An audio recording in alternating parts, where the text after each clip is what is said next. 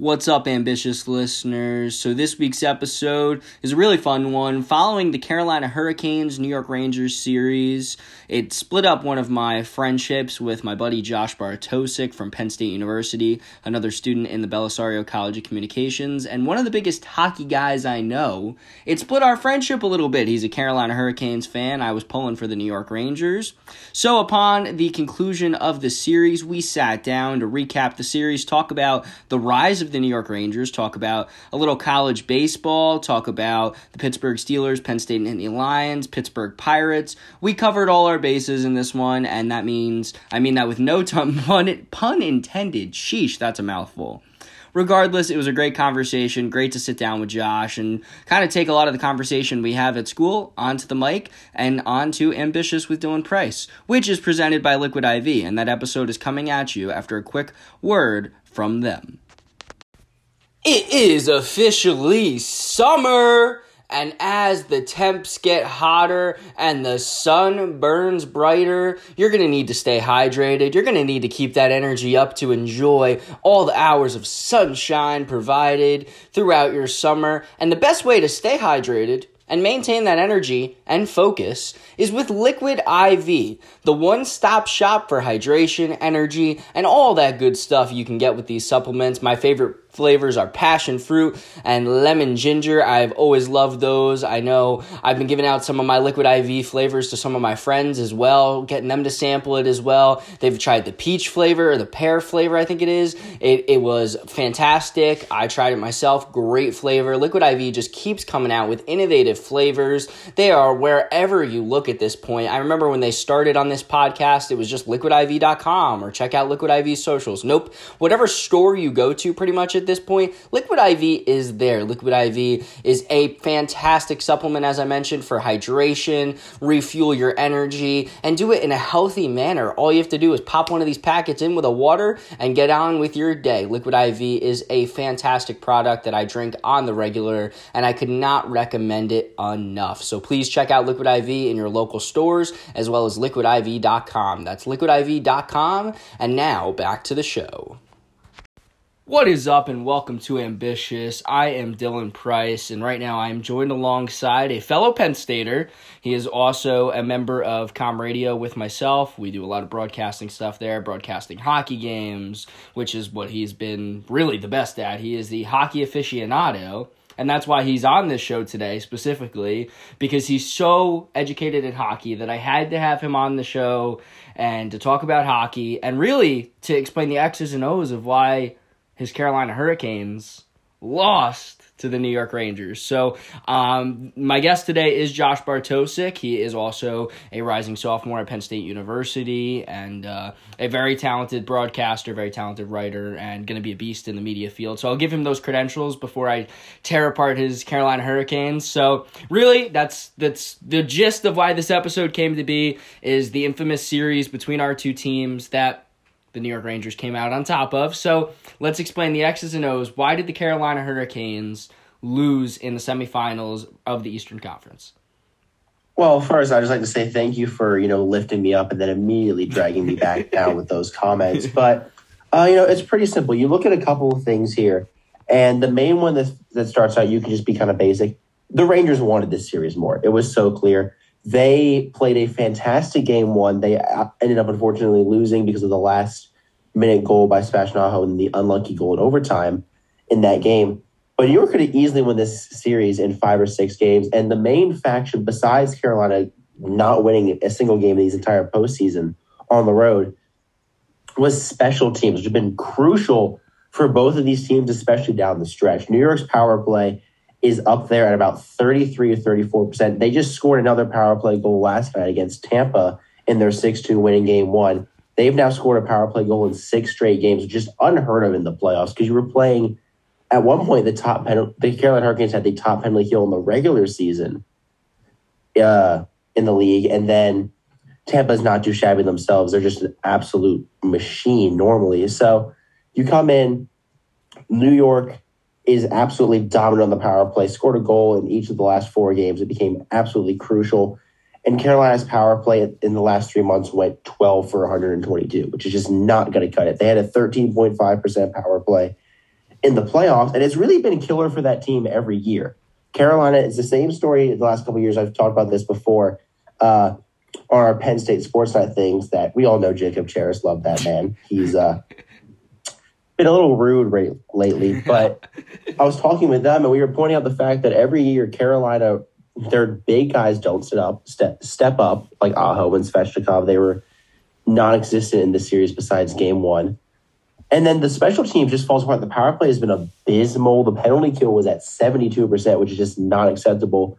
And obviously there were injuries. You know, Antti Raanta came out. He said he had a neck sprain and an MCL tear. But that was in game seven. And so this is a team that had two series leads. They had a 2-0 series lead and a 3-2 series lead, and you couldn't close it down on the road. And you have to give props to the Rangers. No one thought they'd be here. No one thought they'd make it competitive at least for now, against Tampa. I mean, they absolutely blew them out of the water. That line with with uh, Kakko, Lafreniere, and Chytil has just absolutely been phenomenal. Chytil got another two goals last night. He's clearly been one of the stars of these playoffs. Besides, you know, the main guys like McDavid and Draisaitl and MacKinnon. So the Rangers are riding a very big high right now. They have home ice advantage in this series, which would be crucial in my opinion, because MSG is really just a place that rocks especially come playoff time. And so I hate to admit it because I've just I can't stand uh, New York specifically because a lot of New Yorkers moved down North Carolina. And there was a lot of blue in those uh, normally red games, but I have to admit it. This is a very fun team to watch. This was a team that I was concerned about as a fan of a team in the Metro division. I was concerned about this team when they played in the bubble because again, they're a young team. They remind me earlier. They remind me of the Carolina Hurricanes from 2019 that were a younger team. They were hungry, and no one thought they'd make it very far. And now they're in the Eastern Conference Finals. But they've got so much star power. And Panarin hasn't even been doing that hot. He did have a goal in Game One, but he was virtually non-existent in the series against Carolina. You had other guys stepping up. So when you have your your lower guys, your mid tier, your mid six, your bottom six guys producing you're gonna you're gonna go places, and right now they're doing that. And Igor Shesterkin is just doing Shesterkin things. He was phenomenal in game one, phenomenal in game six and seven against Carolina, and so got the hot. You've got the two easily best goaltenders left in these playoffs, duking it out right now. And if and if the Rangers win that goaltending battle, they can very easily win this series. If you're a fan of hockey, now is really probably the best time. This has really been a fantastic playoffs from start to this point, and it figures to continue to be an exciting playoffs. In the West, it seems like all they can do is score. There really hasn't been a lot of defense. You talk about the nine to six game and the kickoff the Battle of Alberta. Then the absolute thriller the other night that just was a gun show. But on the other side, it has been the defensive, the goalie matchups. There's been decent scoring, but especially the Kane series with you guys, it was very hard for the Rangers to get anything really going in Carolina. So this is where I'm going to give the respect until Game Seven, when it seemed like it they just got hot quick and it the brakes fell off for Carolina. But really, kudos to Carolina for the fact that they were just as hard to beat at home and it got to the point of all right somebody's gonna have to steal a game here and new york was able to in the final game. But i the point i think you made that i agree with about the rangers specifically is that the best thing going for them right now is that you see the team has probably got the arguably the most momentum of any team left in the playoffs. But really it's that this is such a young team. This is a young nucleus that and you've said it in a lot of your tweets when you were kind of dogging the Canes for not being able to put up a fight, is that they weren't supposed to be here this year. This is a rebuild that ended up hitting a little sooner than it was supposed to. Yeah, maybe next year this could have been a reasonable expectation, but the team and behind Igor Shesterkin have caught fire and are making a lot of noise and can make a deep run. But I think the Canes' problem was just that you jinxed them when you got a little too cocky and started talking about, oh, we got this, we got this in the bag, Canes in four, and then I, I, I think that might have been where it went wrong. That's just my unbiased opinion, you know. I mean, you could be fair. It is there is a lot of jinxing that goes on, but again, a lot of people have the same consensus, and for the New York Rangers, this is a very promising year, and that's what the, that's why this team is so scary for the future years, and that's why the Metros are going to continue to just be so tough mm-hmm. because Carolina is going to be there for years. Uh, Washington and Pittsburgh kind of on the downfall, but New Jersey, if they figured out they get the right head coach, they're linked with Barry Trotz. I think he'd be a perfect fit for them. They could go on the uprising, especially now they got that number two pick in this year's draft. They could trade, and you know Columbus is still doing kind of nice right now. Depends on what they do with Patrick Laine. I know that he's getting near the end of his contract. It's going to be a little interesting there. But this is a Rangers team. You've got your main guy in Adam Fox on the back end. You've got guys like Ryan Lindgren on the back end. You've got Kakko and Lafreniere and Philip Chytil, who again, these are guys, Barclay Goodrow, who you got who they got from the Lightning, or I guess they got him in the offseason. And this is also this is the thing. A lot of people thought that the Rangers were absolutely had ruined it after the whole Tom Wilson fiasco last year, where they fired half of their front office. They fired their they fired their coach, which again, David Quinn was near the end of his time, mm-hmm. and they've found a perfect replacement.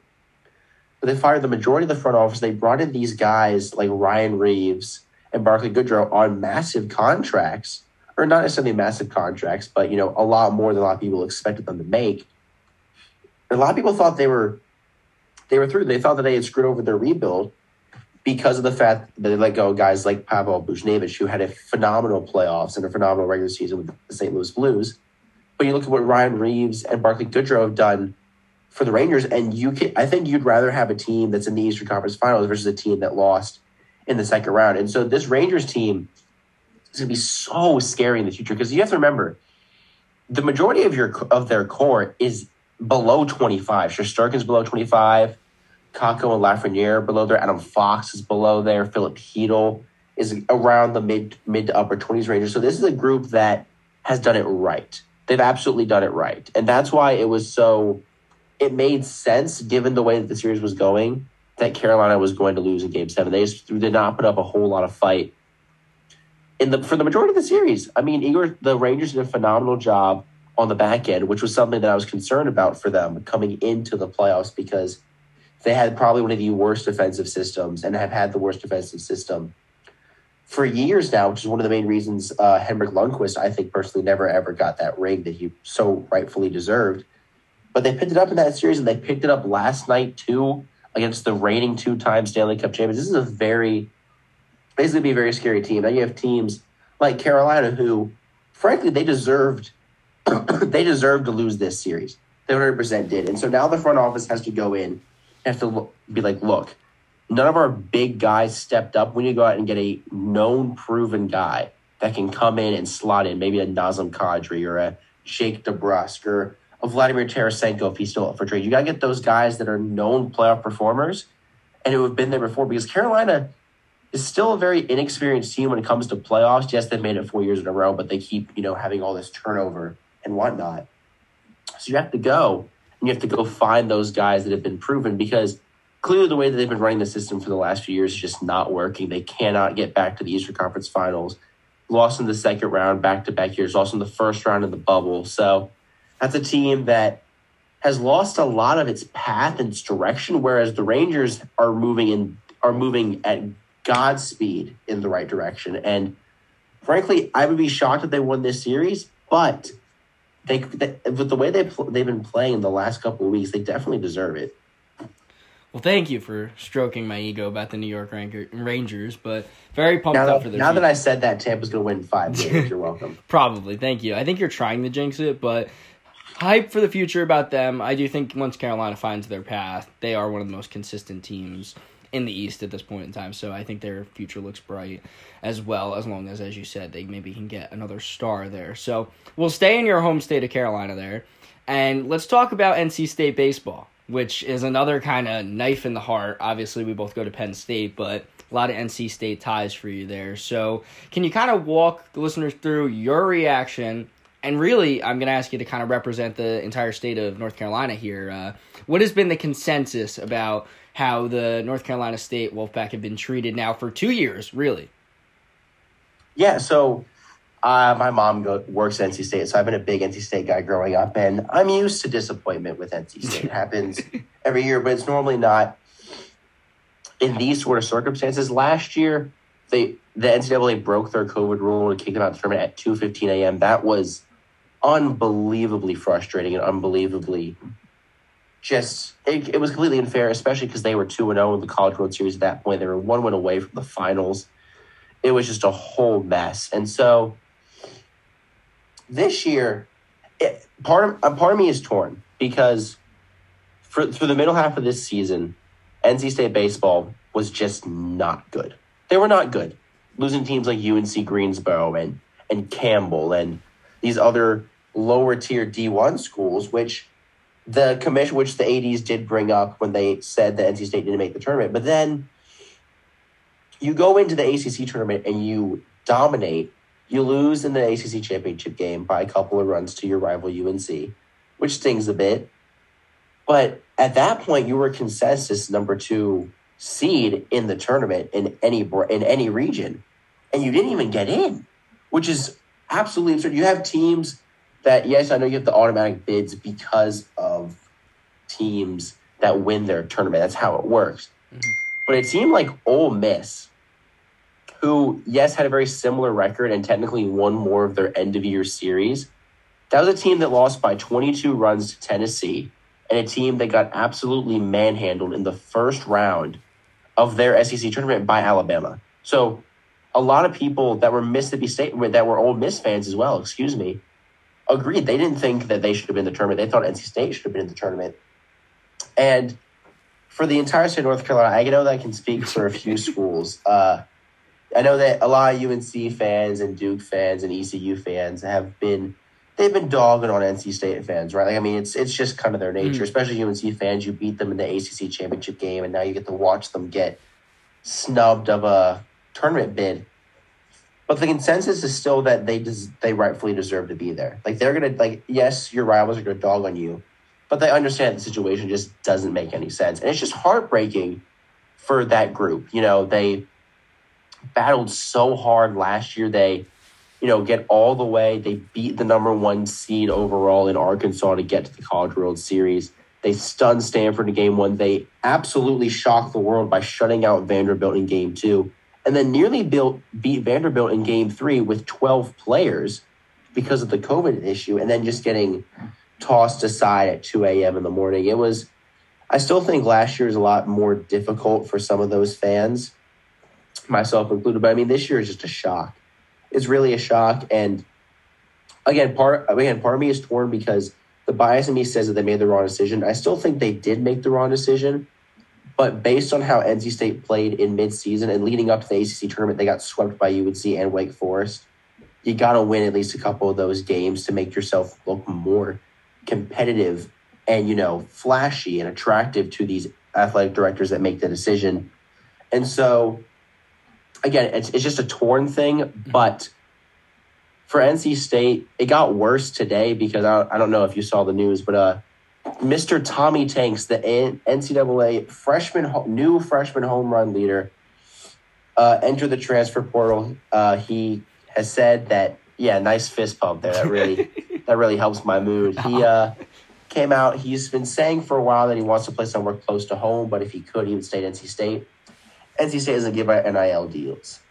FSU, Florida State, will certainly give him some big chunk of money to go play for them, and he's been linked to there multiple times. So he'd be staying in the ACC, but playing for a conference rival. rival. And so, you know, NC State baseball just keeps getting punched in the face. But this is a team that you know they battle through adversity all the time. I'm sure they'll be back next year. They were a very young group this year. Their top their top pitcher Sam Highfill was injured for the majority of the regular season, and you had other guys step up like Chris Villaman, so and so on. And so, you know, it it, de- it was definitely shocking in the moment watching that selection show and seeing them not get in, and especially when you have all the consensus from the entire college baseball nation that they should have been in. It's definitely a shock. You know, you've got all those people that say that NCAA is out to get them. I don't know if that's necessarily true. I'm not going to be one of those people that says there's like some big conspiracy, but it definitely is eye opening from my perspective, for sure. So all hope's not lost, but I think if you're Rob Cooper and then Nittany Lions, I think we should take part of Rob Cooper's salary and give it to Tommy Tanks and get this man in the heart of our lineup with Matt Wood next year. And then give us the chip. Come on, let's do it. I will I will admit it would definitely bring more fans into those very empty crowds as long as they put turf on that field. Medlar Field at Lubrano Park's not doing it for you? the backdrop is beautiful, but the fact that there's like dirt patches everywhere because they refuse to take care of a team that just won their first Big Ten tournament game in 12 years. Listen, they the field is beautiful. I'll give you that. The quality of it definitely needs to be enhanced, but I think maybe Penn State's becoming a baseball school. Maybe Rob Cooper's finally putting it all together in year nine, nine I think it is. Um, yeah, he's definitely getting he's definitely getting a little better. This year was shocking. They had some guys. Jay Harry stepped up big Yeah. time. Uh, Pianzantino had a nice solid year. Matt Wood just dominated Spiegel. everyone, and Travis Luensmann has really come into his own as that number one guy for Penn State. So I think you can see them be a lot more competitive next year. I don't think they're a tournament team yet. Depends on what happens in this offseason with all these you know new guys coming in, maybe some transfers, Mhm.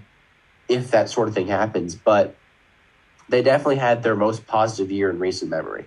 the future is bright for them. I would, I'll say that, and I think next year would be the year to really make some noise in the Big Ten and try to contend possibly. But in all seriousness, as much as Rob Cooper takes a lot of flack from the Penn State baseball community, I think as a whole, Cooper had a fantastic year towards the back half of this year, taking a team that had some egregious losses, like a twelve nothing loss to Milwaukee, and turning this team into a legitimate powerhouse contender in that backstretch of the season that maybe was a dark horse favorite for some in the Big Ten tournament. And then they won their first game in, I think it was like 14 years, I think it was Mhm. about.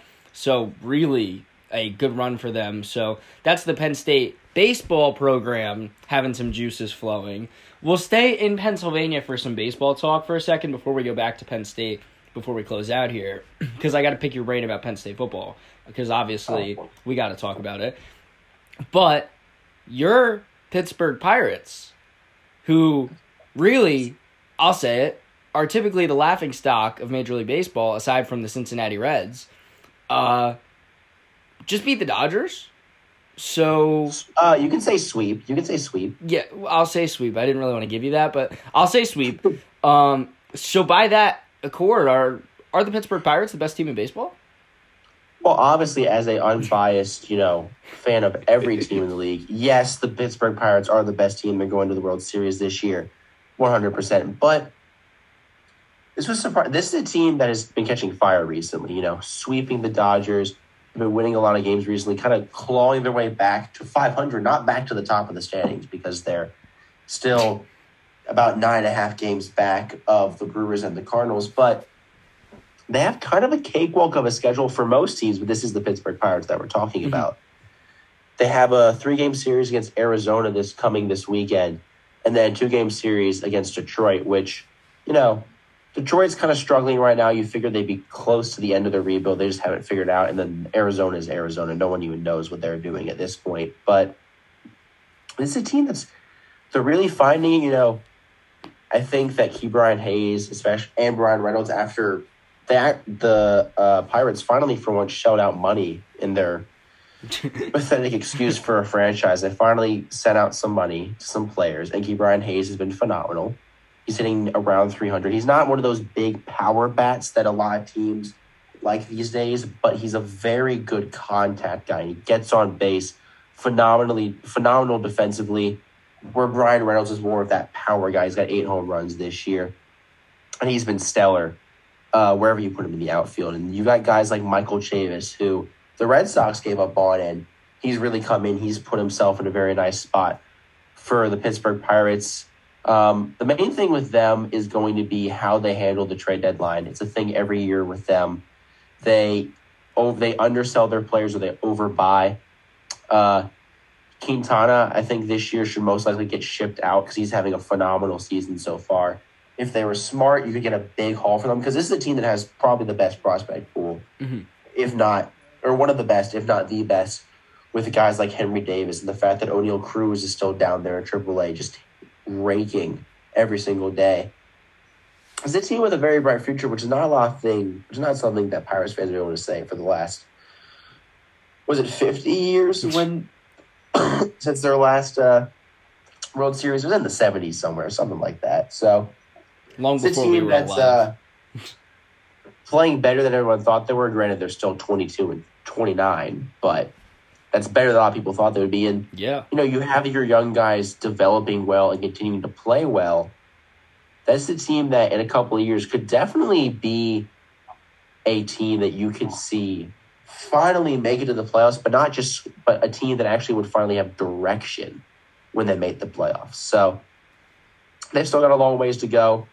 I'm gonna ride the high of this Dodgers sweep for I don't know when, they when they play an actual opponent next week against the Braves later in the week. So I'll keep that high for about five or six days, and then I'll uh, get snapped back to reality. But uh, no, you know, a lot of people counted them out, but you can never count out the Buckos. Well, I think you can count out the Buckos, but as of right now, in all seriousness, I mean, it's weird to say this about a series at the start of June. Uh, we're on June 2nd recording this. But this simple sweep could really be an identity builder for the team and kind of give them that sense of direction you just kind of talked about. Young team, and as you mentioned, shelled out money, which was a rarity for them. Typically, they'd rather pack the players' bags than give them a contract extension. So I think that there actually is a sim a sign of some kind of direction out there in Pittsburgh. So maybe there's some potential. Maybe they can build off this Dodgers sweep, go on a bit of a run here. As you mentioned, a bit of a cakewalk over the next week. And then maybe they've got a lot of firepower and momentum with the Braves. Maybe they can steal a game or two there. So I don't know. There could be some good juices flowing for you there. That might be what's propping you up with uh, the Canes and North Carolina State baseball not necessarily doing the job for you. But I'll go to one more team of yours here before we get into Penn State football. We'll talk Pennsylvania football. We'll talk the Pittsburgh Steelers. It's just a simple question. Game one, who's under center for the Pittsburgh Steelers? It should be Trubisky, in my opinion. I mean, look, you've heard you've heard all of my rants at State College about how Yes. much I dislike Kenny Pickett. I think he is the next Kirk Cousins or Case Keenum. You don't like his tiny hands? scenario. You're not the tiny hands aren't doing it for you. It's not even that. It's the fact that like you see a guy who was very mediocre first th- first three years of college, very mediocre, and he comes in and he like doubles his touchdown totals in one season with forty touchdowns, which is remarkable. Yes, Mhm. I can admit that that's fantastic. This also happened to be the one year where there was not a single competitive team in the ACC besides maybe Wake Forest and NC State. If you really want to give them that, this was a year that you did not see the normal st- studs like Clemson come in and just blow everyone away like they normally do. And so he's playing weird competition. I think it's a big step up. I would love to see him succeed in Pittsburgh. I mean, I'd love to be wrong, but Pittsburgh is known for making bad quarterback moves recently. I mean, Ben Roethlisberger was a great got uh, a great pickup on the field, off the field. He kind of had all of his issues and whatnot, but yeah. So if you're the uh, if you're the Pittsburgh Steelers, I think you start Trubisky because you sign him to that contract, let him play for a little bit. If he starts underperforming, because I don't think this team is this team's not at a contention level just yet. They made they had a fantastic draft. I think George Pickens could be a real nice guy, a real nice piece for them. I don't know about a nice guy, but a nice piece maybe.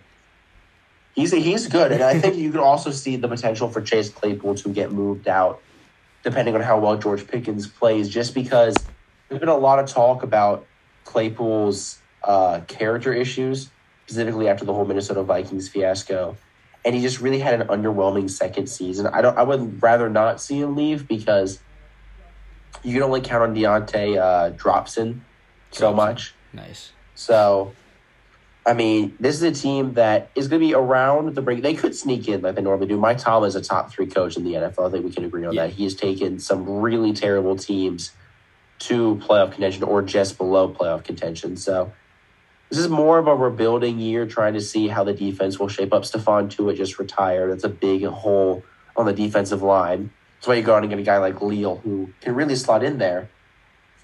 But it'll be an it'll be an interesting year for Pittsburgh. I think you could probably see Kenny Pickett come in.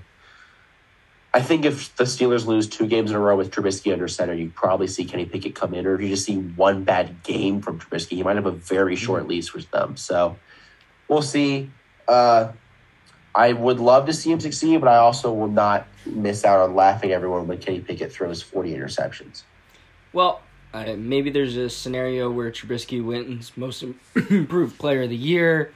Thomas English rolls over and freaks out because Mitch Trubisky ends up becoming a superstar. Steelers go on a run, win a couple rings, and Kenny Pickett's an afterthought. Don't see that being oh. pretty likely, but I don't know. Maybe Kenny Pickett pans out and that team can make some noise this year because really, aside from the quarterback position, that team is really well built to make another playoff run, at least from the outside looking in. But we'll go to Penn State football here before we kind of wind things down. And I guess the biggest story has been the whiteout will not be Ohio State, which is very uncommon, uh, to say the least. Pretty much every time they've played Penn State at home since the existence of the whiteout, they have been the whiteout game. So Minnesota gets the whiteout game. Penn State's likely going to be playing a noon, Big Ten noon kickoff game against Ohio State, striped out.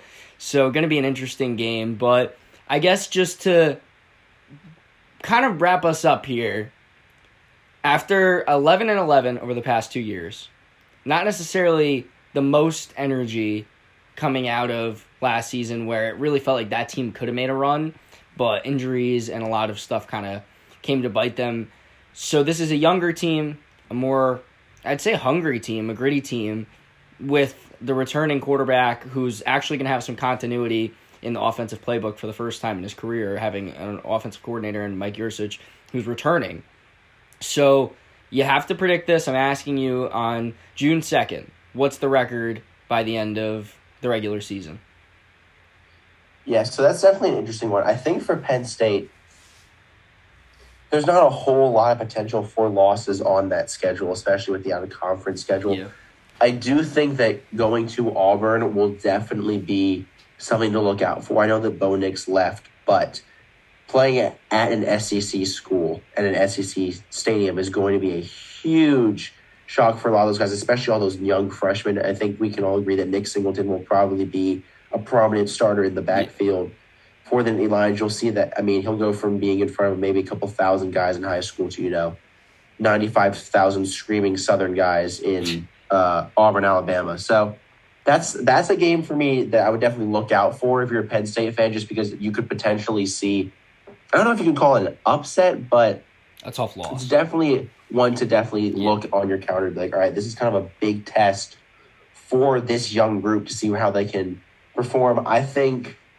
I think you're probably going to lose to Michigan on the road. I just don't think you can win in the house in the with house. a team yeah. that's this bad right now. And then Ohio State will be interesting. If it was the whiteout, I'd probably have more faith in that in the Penn State team, maybe. But because Fox took the rights and it's going to be a big noon kickoff, I think Ohio State will run away with that one. Uh, I think you can probably see around a nine and three or eight and four, depending on what happens with Auburn. I think maybe this is the year that they finally decide to beat Michigan State again. Who knows? But um, it is going to be at home, so that will be interesting for them. And then got teams like Northwestern, and then the actual Ohio as your out of conference team. So that's Realistically, I'd say I should probably around eight and four, nine and three, uh, depending on how they play at Auburn. If they play if they play very well at Auburn, you could definitely see them give Ohio State a scare. Maybe not you know run away or potentially win the game, but you can see a scare there because you know week three playing again a very tough SEC team with a young team and in a very tough environment, very hostile environment. Again, for a lot of those young guys, it's going to be very tough. We saw what happened when they went to Iowa last year and Sean Clifford went down and everything went down the drain. You know, there was no communication, no anything. And Iowa, I'll give credit to their fans, they were quite loud, but it's not SEC level loud. Yeah. We know that the SEC is just unreal when it comes to fan atmosphere and just the stadium presence. So that's a big game for me personally watching for Penn State. And again, it, and it really all depends on what Sean Clifford we get if we get pre-injury or post-injury Sean Clifford for Nittany Lions. You get pre-injury Sean Clifford, this team could make a could you know be very shocking. You get post-injury, you could see another seven and five season down the drain. So we'll have to see what happens, but certainly a lot of question marks going into this football season. Yeah, a lot of question marks, but maybe some optimism at least not necessarily for this year, but definitely looking down the road. Obviously, Drew Allar and Nick Singleton are the key stories on offense, and then Zakee Wheatley could be a guy who really rose throughout spring camp and maybe a candidate to be one of the top rising defensive players on that team and really just a lot of energy for Penn State as a whole so it'll be exciting to get us back there in the fall and in the student section for what should be a pretty good season. So, my last two questions here, pretty quick ones before we wrap up. I ask every guest who comes on this podcast this, and the first one is when it's all said and done, what do you want your legacy to be? What do I want my legacy to be? Yeah.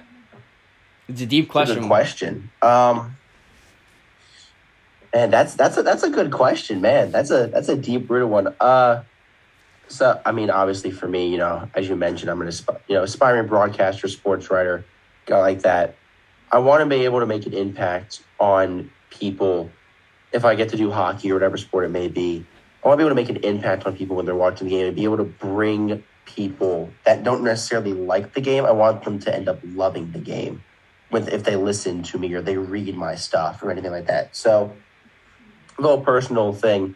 John Forslund was a hero of mine growing up, just an absolute uh, idol for me looking up to. He, along with my dad, helped me get into hockey, especially growing up, and he was just phenomenal. Still is phenomenal. He's the Seattle Kraken play-by-play guy now because the Canes let him walk, unfortunately. But just the way that he shows his passion in every little facet of the game is just something that you know every broadcaster aspires be. You want to be able to broadcast like you're enjoying it. And certainly he was one of those guys that does. So I just really want to be able to make, I want to be able to be one of those guys that, you know, younger people can be like, oh, you know, if I'm listening or I'm watching something, I see this guy on TV, like I'm going to turn, I'm going to tune in and, you know, I want to hear what they have to say because, you know, I look up to them and, you know, they make me want to continue to follow the sport, whatever it may be.